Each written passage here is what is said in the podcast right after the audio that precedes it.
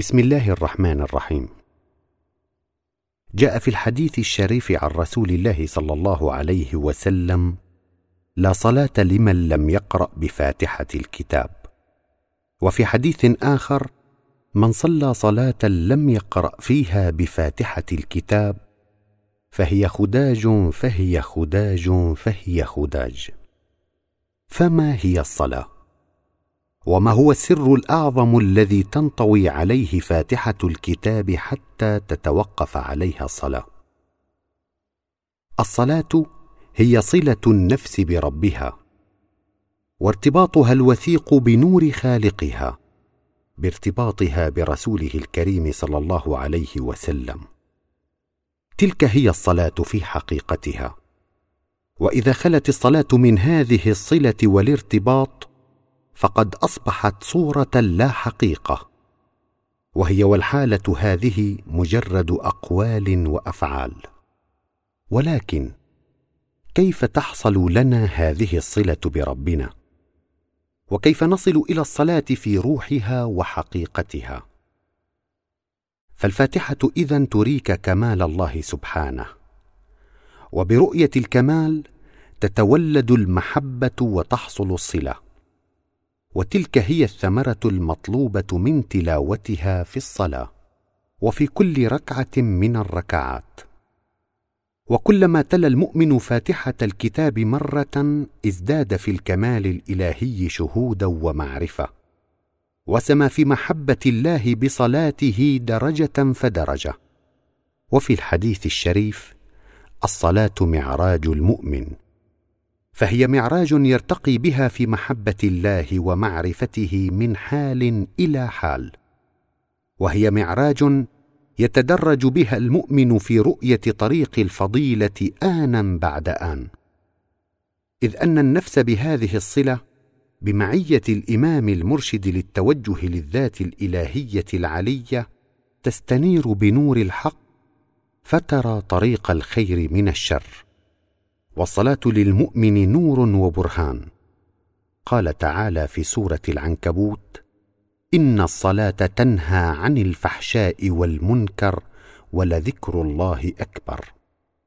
فإذا آمن الإنسان بأن لا إله إلا الله وأن محمدا رسول الله وآمن به صلى الله عليه وسلم وصدق أن كل ما جاء به هو الحق من عند الله واستسلم لهذا الرسول الكريم كل الاستسلام فعندئذ يستطيع أن يتعلم منه أصول الصلاة التي أمر بها الله وأن يجني الثمرة من هذه الصلاة وأن يكون الرسول صلى الله عليه وسلم إماما له في هذا المجال ومعلما وهاديا ومرشدا وسراجا منيرا.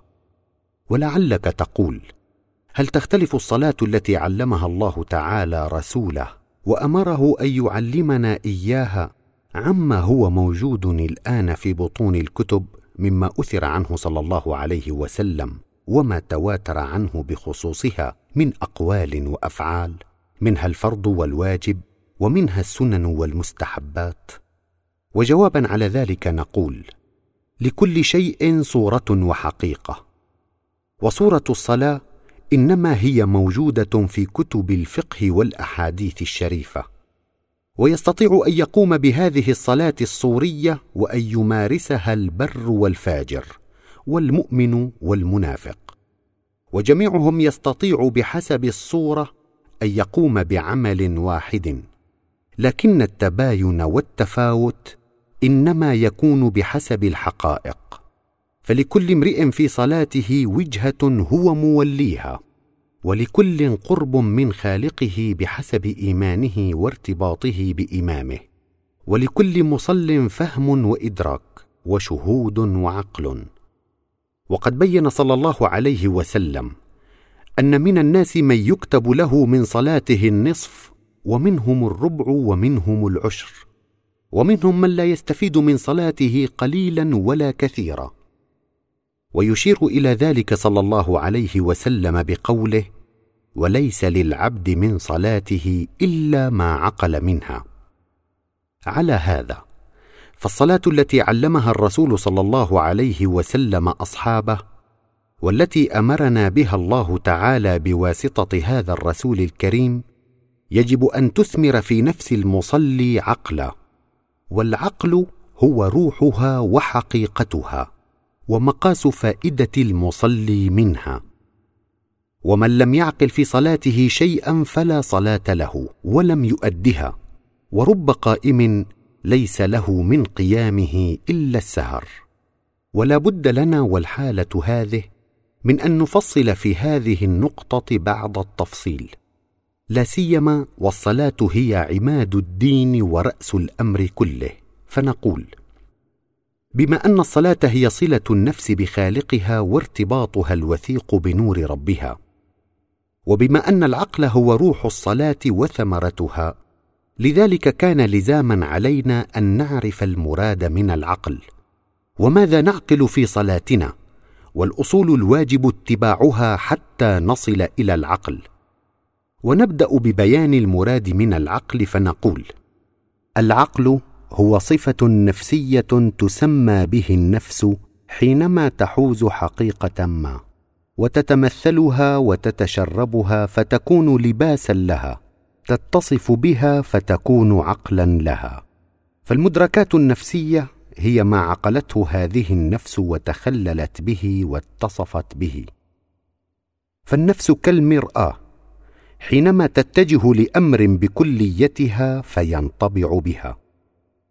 فهي بالأصل صفحة بيضاء نقية فحينما ينطبع فيها أمر ويستحوذ عليها يسمى بتلك الحالة عقلا. فالعقل نفسي والفكر دماغي والروح حركي. والجسد مطية ومركب لهم جميعا. فكل أمر تهتم به النفس وتصدق بطلبه فتحول إشعاعها إلى الفكر فيعمل ويطبع بها. فهذا الطبع في النفس يسمى عقلا. للنفس شعاع حينما يسري لشيء فإنما يسري سريان نور الشمس بل أسرع بكثير. إن صدقت وصلت بهذا الشعاع إلى الأبدية كما ترجع به إلى الأزل. فهي تصل بهذا الحال إلى الشيء قبل الوصول إليه. فهذا هو العقل أيضا. فحينما توقن بالموت وتسري من خلاله إلى الآخرة فتشاهد ما فيها كما شاهد رسول الله صلى الله عليه وسلم فأولئك هم المشاهدون بقلوبهم ونفوسهم. مرافقون للنبيين والصديقين والشهداء والصالحين وحسن أولئك رفيقا. وهنالك عقل أزلي مكتسب عند الإنسان وعند الحيوان. وهذا ما طبعه الله على صفحات الأنفس جميعا قبل مجيئها للدنيا كي تقوم بوظيفتها على أتم وجه. قال تعالى في سورة طه قال فمن ربكما يا موسى؟ قال ربنا الذي أعطى كل شيء خلقه ثم هدى. وقال أيضا سبحانه وتعالى في سورة الأعلى سبح اسم ربك الأعلى. الذي خلق فسوى والذي قدر فهدى. ونذكر على سبيل المثال الطفل الرضيع. من الذي يهديه إلى ثدي أمه من أول لحظة يأتي بها إلى الحياة؟ والنحلة بمجرد خروجها من الخلية تجدها تسرع إلى الأزهار فتمتص ما هو مودع فيها من الرحيق. ونقف البط يسبح في الماء من أول لحظة يخرج بها من البيضة. ونقف الدجاج لا يلبث أن يخرج من البيضة حتى يحفر الأرض ويفتش في التراب بحثا عن غذائه فيه. والمهر منذ خروجه من بطن أمه تراه يقفز إلى ثديها فيمتص اللبن منها وقد كان من قبل مغيبا عنه ولم يطلع عليه. فمن الذي علم وهد الطفل إلى الرضاعة؟ امن هدى النحلة لامتصاص الرحيق من الأزهار؟ ونقف البط السباحة؟ ونقف الدجاج إلى البحث في التراب عن غذائه؟ ومن هدى المهر لثدي أمه منذ خروجه؟ إنه العقل الملهم أي ما طبع في نفس كل مخلوق منذ الأزل للقيام بوظيفته. والحيوان يأتي ويسير في هذه الحياة على حسب ما طبع فيه ولا يمكن أن يغير وظيفته. ولكن الإنسان هو المخلوق الوحيد من بين سائر المخلوقات الذي لديه المقدرة على التغيير والتبديل وطبع وعقل أشياء جديدة في هذه الحياة بواسطة الفكر. ولكن العقل بالنسبة للإنسان يتم بحالتين. اولا عقل لصور الأشياء يحصل به العلم المادي. ثانيا عقل لحقيقة الأمور ويحصل به علم اليقين وإدراك الحق والحقيقة التي لا ريب فيها. وعقل صور الأشياء يتم كما ذكرنا سابقا بصدق النفس وتوجهها للأمر الذي تبغيه. مثال على ذلك سائق السيارة. في البداية يواجه صعوبات في قيادة السيارة ويستعمل كل حواسه وملكاته. أما بالنهاية وبعد أن يتعلم جيدا أي بعد أن يعقل القيادة يصبح الأمر بالنسبة له بسيطا جدا. فتراه أثناء انطلاقه بسيارته يشعل لفافة التبغ ويتحدث ويغيب بأحاديث هامة.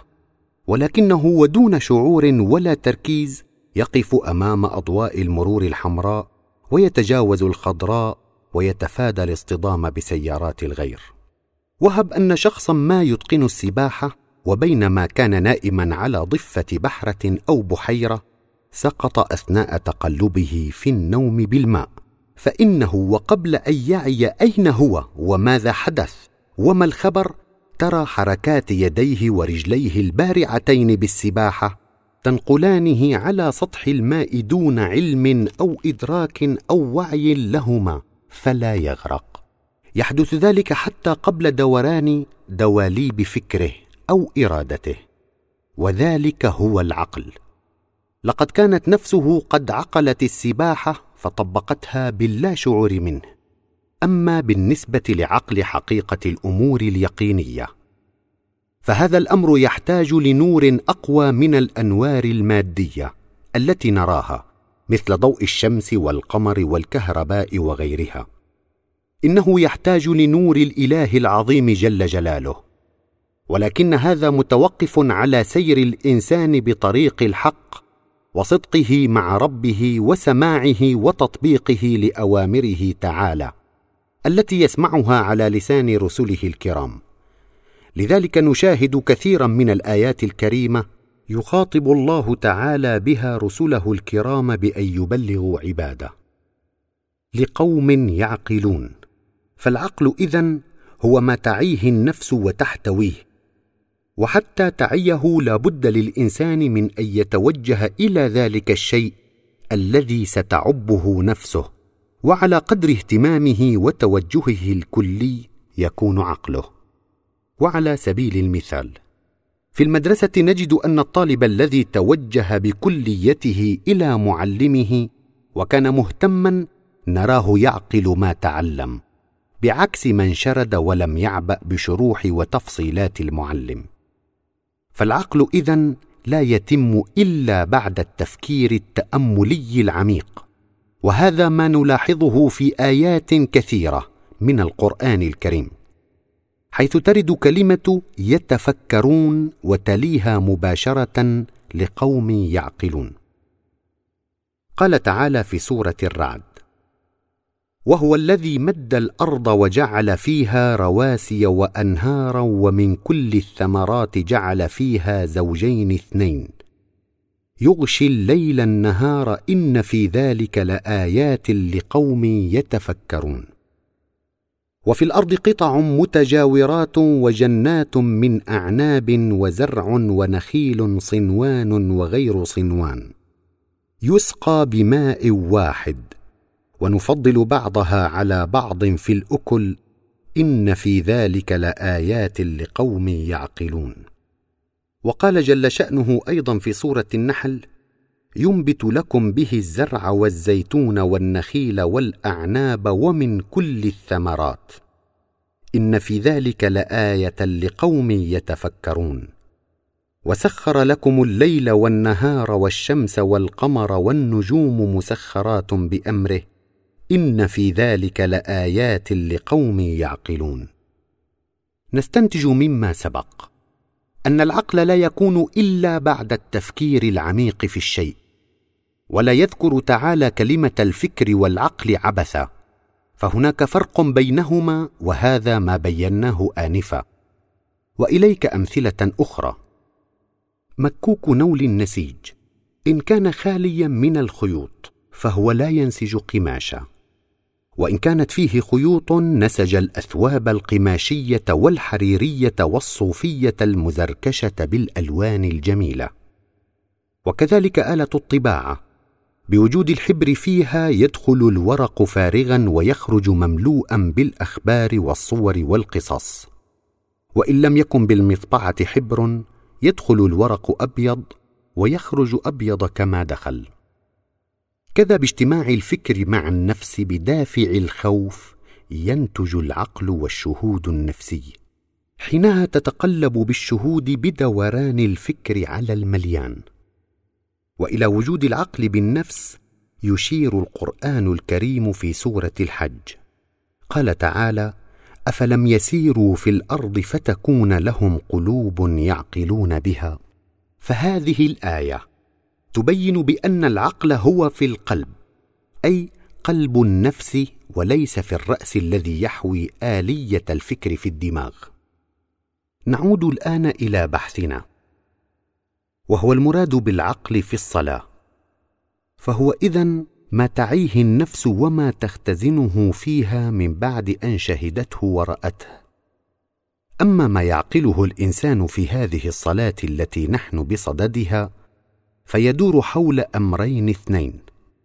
فهو يعقل طرفا من الكمالات الإلهية عقلا نفسيا من بعد أن آمن بها وعقلها فكريا وإلى جانب ذلك يعقل سر التشريع الإلهي وبعض ما انطوت عليه الأوامر التي أنزلها الله تعالى على رسوله في القرآن الكريم. إذ يكون عقل الكمالات الإلهية بمشاهدة المصلي طرفا من هذه الكمالات شهودا نفسية. إذ يرى العظمة الإلهية والعدل ويشهد الرأفة والرحمة والعطف والحنان والفضل والإحسان وغير ذلك ممن طوت عليه الأسماء الإلهية.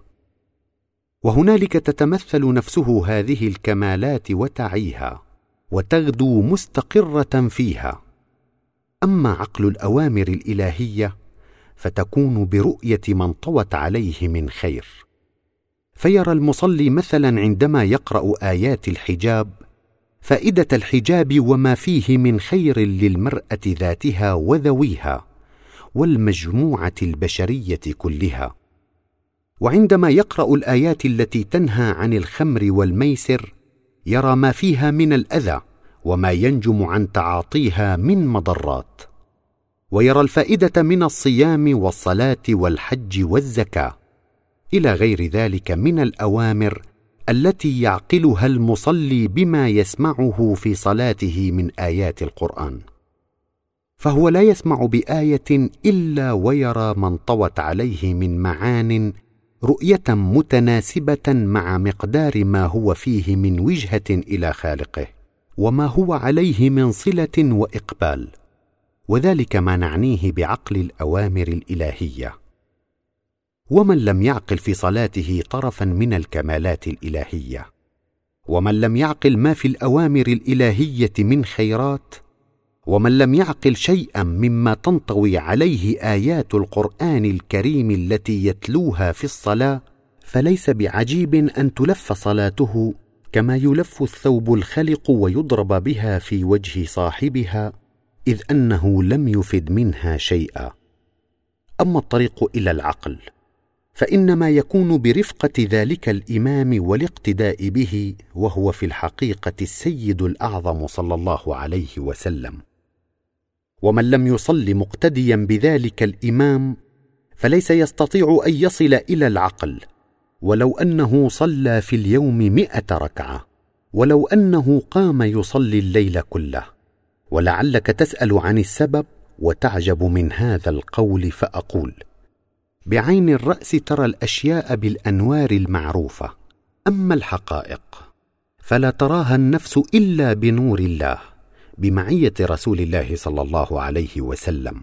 وإذا كان العقل نتيجة لما يحصل عليه المصلي من شهود ورؤية نفسية فكيف تستطيع هذه النفس أن تشاهد كمال الله؟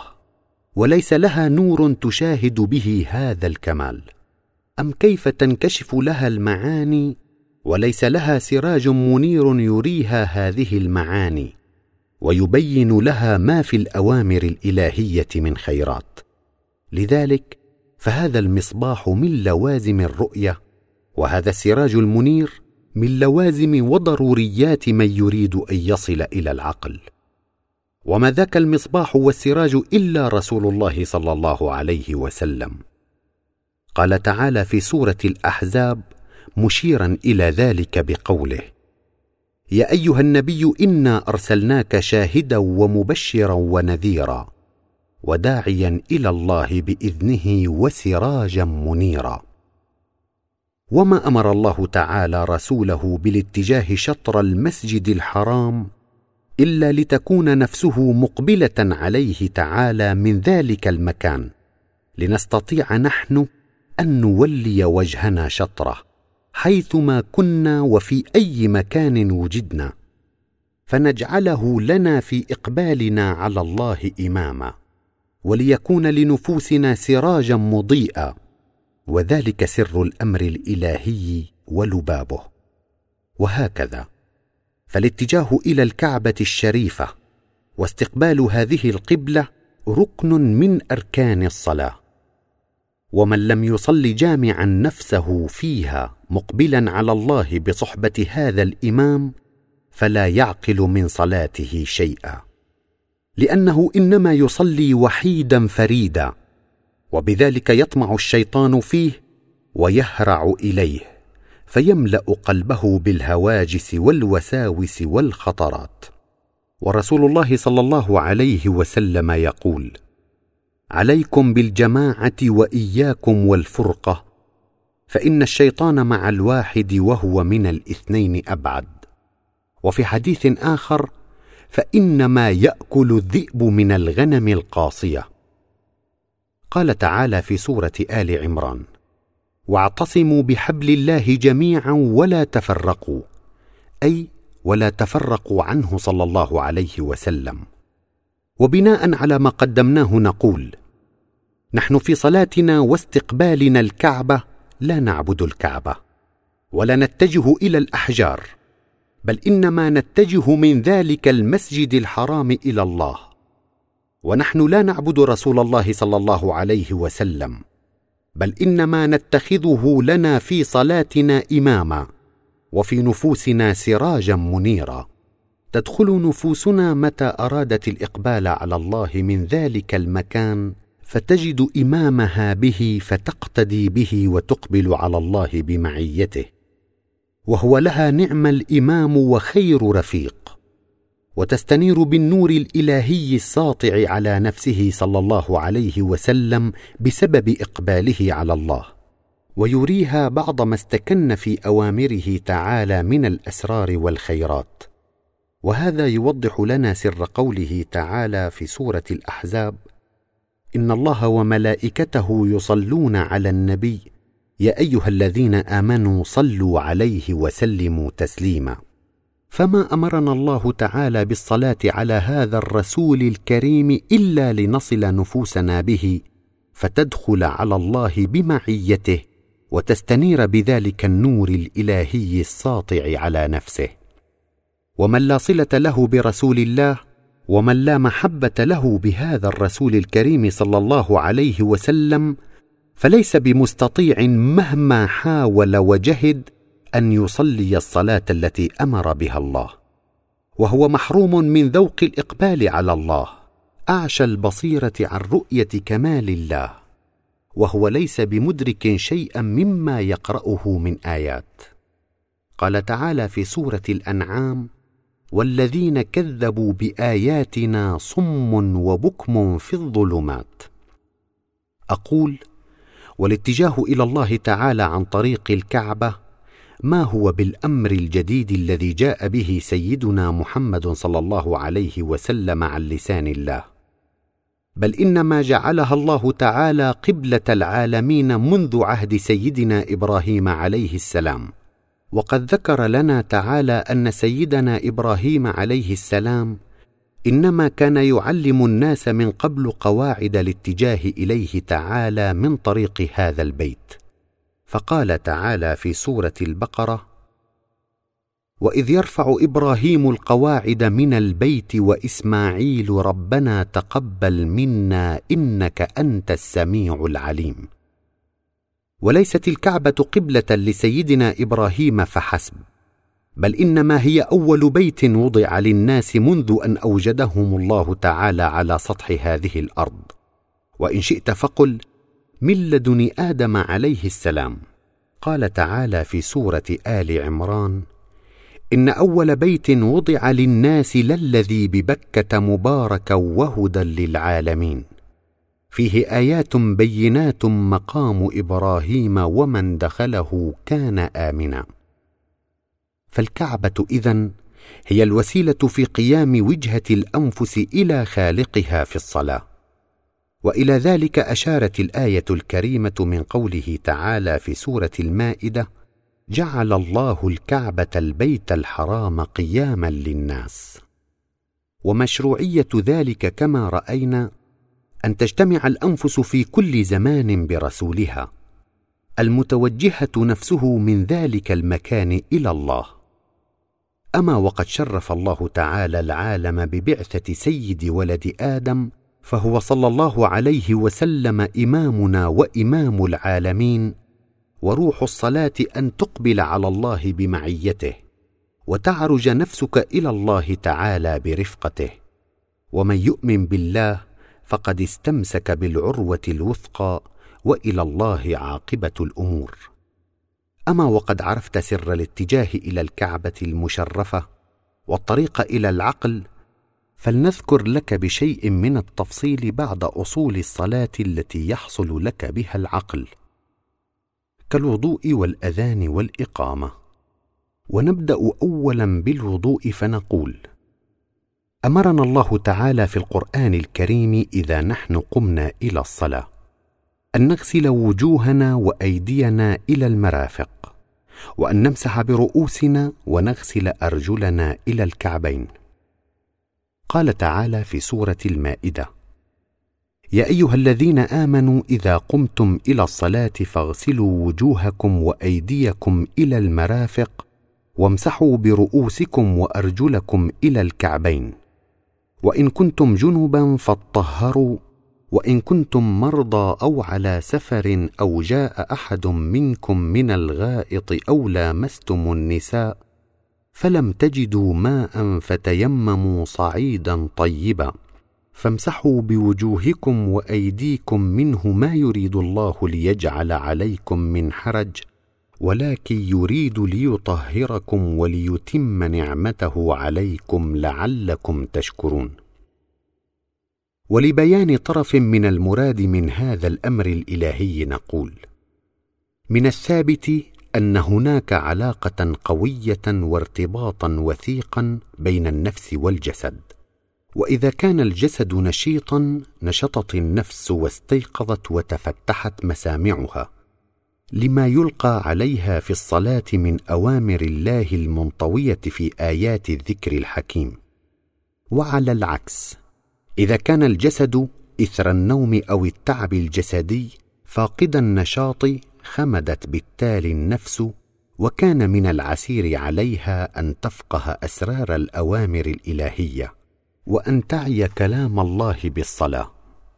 وبما أن هذه الأعضاء الواردة في الآية الكريمة مواطن لنهايات آلاف مؤلفة من الأعصاب ولذلك فإن غسلها بالماء ودلكها عند الغسل يوقظ الجملة العصبية كلها وينبه كافة الأعصاب وحيث أن النفس كما نعلم مركزها الأساسي في الصدر وأشعتها سارية عن طريق الأعصاب في سائر أنحاء الجسم لذلك فإن النفس بهذا الغسل والدلك تستيقظ وتنشط وتغدو مستعدة لسماع كلام الله وفهم المراد الإلهي. فضلا عما يعود به هذا الوضوء من نشاط الدورة الدموية في الجسم وإزالة ما تراكم على أطرافه من أدران إن وجدت. فالغاية من الوضوء النشاط حصرا ليس إلا. ثانيا الأذان والإقامة. يسمعهما المصلي من غيره أو يقوم بهما بنفسه. وللأذان والإقامة مكانتهما الظاهرة لدى من أراد الصلاة. والأذان معناه إيذان وإعلام بحلول الوقت الذي آن للنفس أن تقف بين يدي خالقها. تستمع إلى آياته ودلالته التي يقتضي أن تسير عليهما في الحياة. كما تدفع عنها بهذا الوقوف بين يدي الله ما تسرب إليها من انشغال بمصالح الحياة ومهماتها فتنسجم وتعود إلى إقبالها على الله. فتعود لها الطمأنينة بقربها من ذلك الجناب العالي مصدر حياة الكون ومبعث حياة الوجود وتأوي إلى ملاذها إذا أحاطت بها الكروب وموئلها إذا ادلهمت بها الخطوب فتقف بين يديه تعالى مقبلة عليه فتتجدد لها الحياة الطيبة وتحط في بابه جل جلاله ما أنقض ظهرها من الأثقال والأحمال.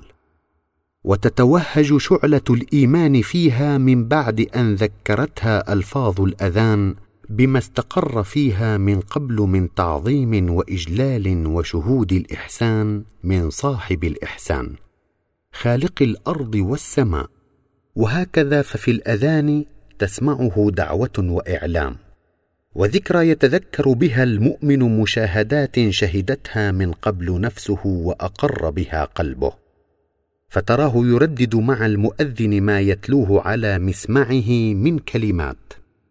فإذا به بهذه الذكرى وذلك الترديد يدخل في كمالات ذلك الشهود السابق ويعرج في معارج القدس من جديد. أما الإقامة فليس المراد منها الفاظا تتلى ولا نهوضا من بعد جلوس كما يتبادر لأذهان طائفة من الناس. إذ تراهم قعودا لا ينهضون إلا إذا سمعوا كلمة قد قامت الصلاة. وهنالك يقفون منتظمين في صفوفهم وما وعوا شيئا مما يتلى عليهم. الإقامة في حقيقتها إيقاظ لمشاعر النفس.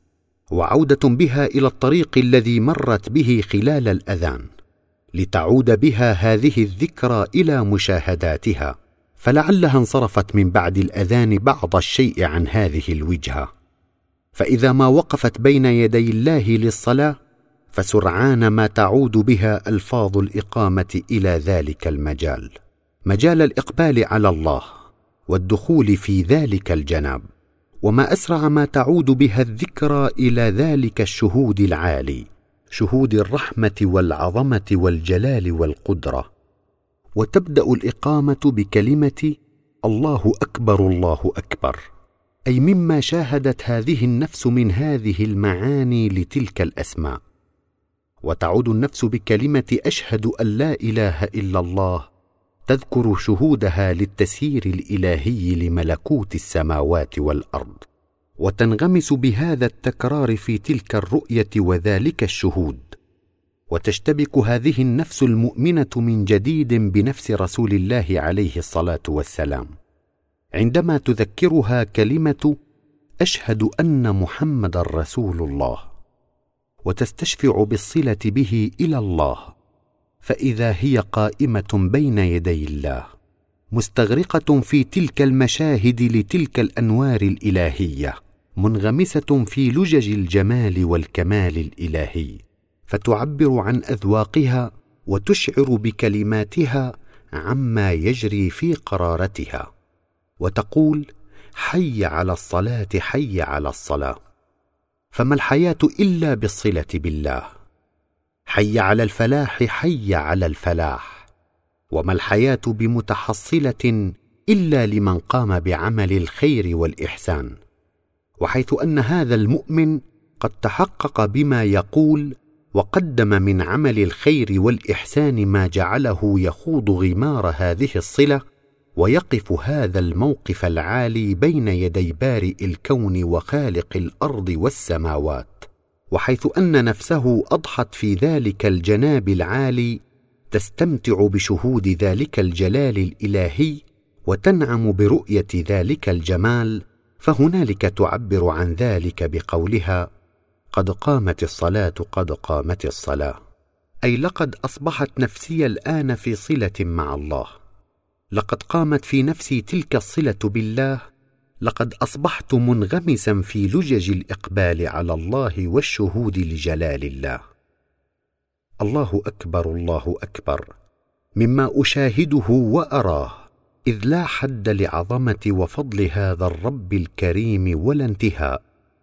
ثم يقول لا إله إلا الله. ذلك طرف مما يتذوقه المؤمن أثناء الأذان وإقامة الصلاة. وليس الوصف كالذوق وليس البيان والشرح كالمشاهدة والعيان. ولكل درجات ومشاهدات وأذواق بحسب ما هو فيه من حب لخالقه وتقدير وإيمان. والمحروم كل المحروم من حرم الصلة بالله والخاسر من ترك الصلاة وما تشرفت نفسه في يوم من الأيام بالوقوف بين يدي الله والإقبال عليه تعالى بصحبة رسول الله عليه الصلاة والسلام. إنه المسكين يلهو بالدنيا وأكدارها وكدوراتها وينغمس في رذائلها ودنيء شهواتها ويحرم نفسه من نفائس الإقبال والتمتع بشهود أسماء ذي الجلال. إنه ينصرف إلى المخلوق ويدع الخالق. إنه يتمسك بالأكدار ويدع الجواهر واللآلئ. إنه الأعمى أعمى القلب. وإنها لا تعمى الأبصار ولكن تعمى القلوب التي في الصدور. إنه ميت القلب وما يستوي الأعمى والبصير ولا الظلمات ولا النور ولا الظل ولا الحرور. وما يستوي الأحياء ولا الأموات فيا خسارة إنسان لحق الدنيا وترك منابع السعادة وموارد الإيمان. آن الأوان لهذه النفس من بعد أن أذنت هذا الأذان وأقامت الصلاة هذه الإقامة وإن شئت فقل آن لهذه النفس من بعد أن قامت صلتها بالله أن تقف بين يدي ربها للصلاة التي أمرها بها تسبح بحمده وتناجيه وتستمع إلى أوامره تعالى ونصائحه فتشترك بالتبعية في تلقي نصائح خالقها وأوامره كيما تستنير بها في حياتها وتسير عليها. ففيها مناسكها وما يجب أن تطبقه في أعمالها وهي نبراسها ونورها. ومن لم يصل هذه الصلاة التي قدمنا لها هذا التقديم ومن لا يعي ولا يعقل في صلاته شيئا مما يتلى من آيات الله ظل في جهالة. وظلت نفسه واقفة عند حد واحد لا تتقدم في طريق معرفة أوامر الله خطوة واحدة بل إنما هو ناقل لما يراه في الكتاب وما يسمعه من غيره غير عاقل لما فيها من الخيرات. أما المصلي الحق وما أن يكبر تكبيرة الإحرام فإنه يشير إلى إلقائه الدنيا وما فيها من مشاغل وأعمال وراءه ظهرية. ملتفتا بكليته إلى الله جامعا نفسه على الله لتزول من نفسه العلاقات الدنيوية وأكدارها.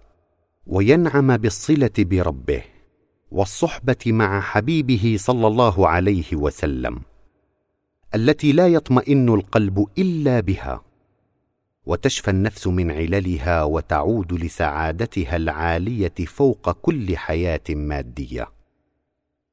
ويبدأ المصلي صلاته بعد ذلك بأن يدعو دعاء الاستفتاح ويتلو سورة الفاتحة.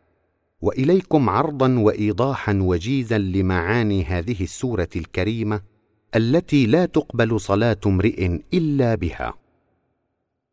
يبدأ المصلي صلاته بأن يستعيذ بالله تعالى سرا قائلا أعوذ بالله من الشيطان الرجيم. فبهذه الاستعاذة وهذا الالتجاء الكلي لحضرة الله الذي يزيل هموم النفس وغمومها ويمنحها النعيم المقيم تدخل نفس المصلي الكعبة البيت الحرام. ذلك الحصن الحصين والذي استقباله ركن أساسي من أركان الصلاة. وهنالك تجتمع نفسه بنفس رسول الله صلى الله عليه وسلم إمامه وإمام العالمين. وينصت المصلي إليه فإذا به صلى الله عليه وسلم يقول لهذا المقتدي بل لكل من اقتدى به ووقف للصلاة. بسم الله الرحمن الرحيم. أي يا عبد الله إنما أبلغك باسم هذا الإله الرحمن الرحيم. وأتلو عليك ما أتلوه عن لسانه تعالى. فكلمة بسم الله الرحمن الرحيم. إنما هي خطاب لك أيها المصلي من رسول الله صلى الله عليه وسلم. يخاطبك بها معرفا ومبينا أنه إنما يتلو عليك ما يتلوه بسم الله أي بما سيغمرك الله به من سمو. بسم الله أي بأسمائه الحسنى العلية وعن لسان الله وهو بيان لك من الله تعالى. وينصت بعدها المصلي لرسول الله صلى الله عليه وسلم. ويصغي إليه وتتفتح مسامع نفسه لما سيتلوه عليه. فإذا به صلى الله عليه وسلم يتلو كلام الله قائلا الحمد لله رب العالمين الرحمن الرحيم مالك يوم الدين. يريد الله تعالى أن يعرفك في هذه الآيات الثلاثة. بأنه تعالى يحمد على تسييره لهذا الكون.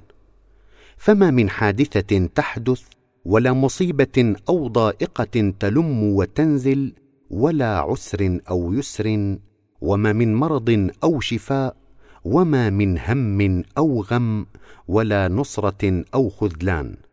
وما من واقع يقع في هذا الكون إلا وهو منه تعالى محض الخير والفضل والإحسان.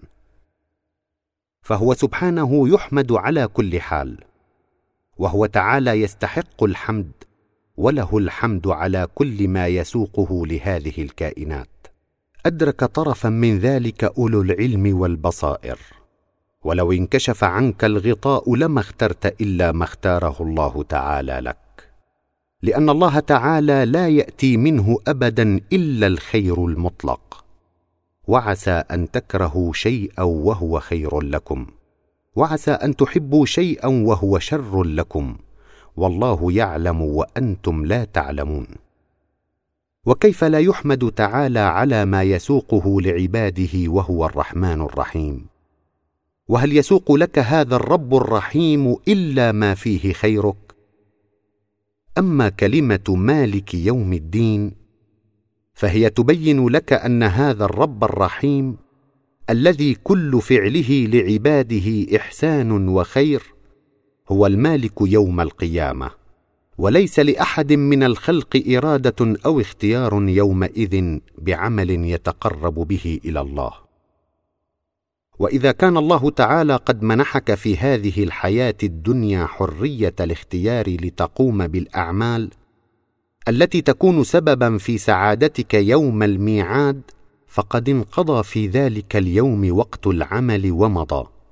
وسيكون يومئذ الحساب وسيكون إذ ذاك الجزاء على الأعمال. وليس لأحد من الخلق أن يختار غير ما يستحق وليس يجزى إلا على ما قدم في دنياه.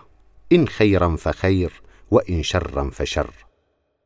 فحذار أن تخسر هذه الحياة الدنيا وهي الفرصة العظيمة لنوال الخيرات في الصلاة بعد الإيمان. إياك نعبد وإياك نستعين.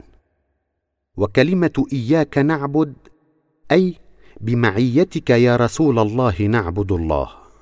لأنك دائما بحضرة الله فنكون معك مقبلين على الله. ومن كان الله مشاهده فلا يمكن أن يعصي. وإياك نستعين.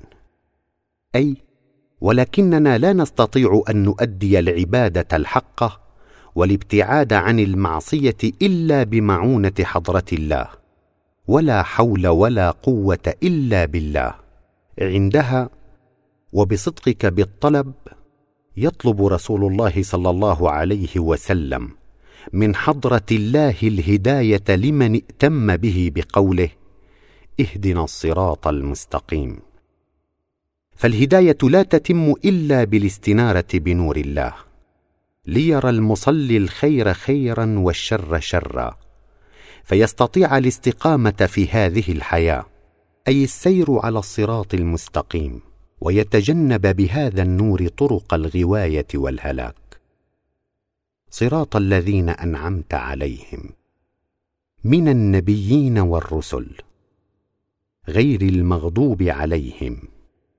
الذين لم يحصل عليهم غضب باستقامتهم الدائمة على أمرك.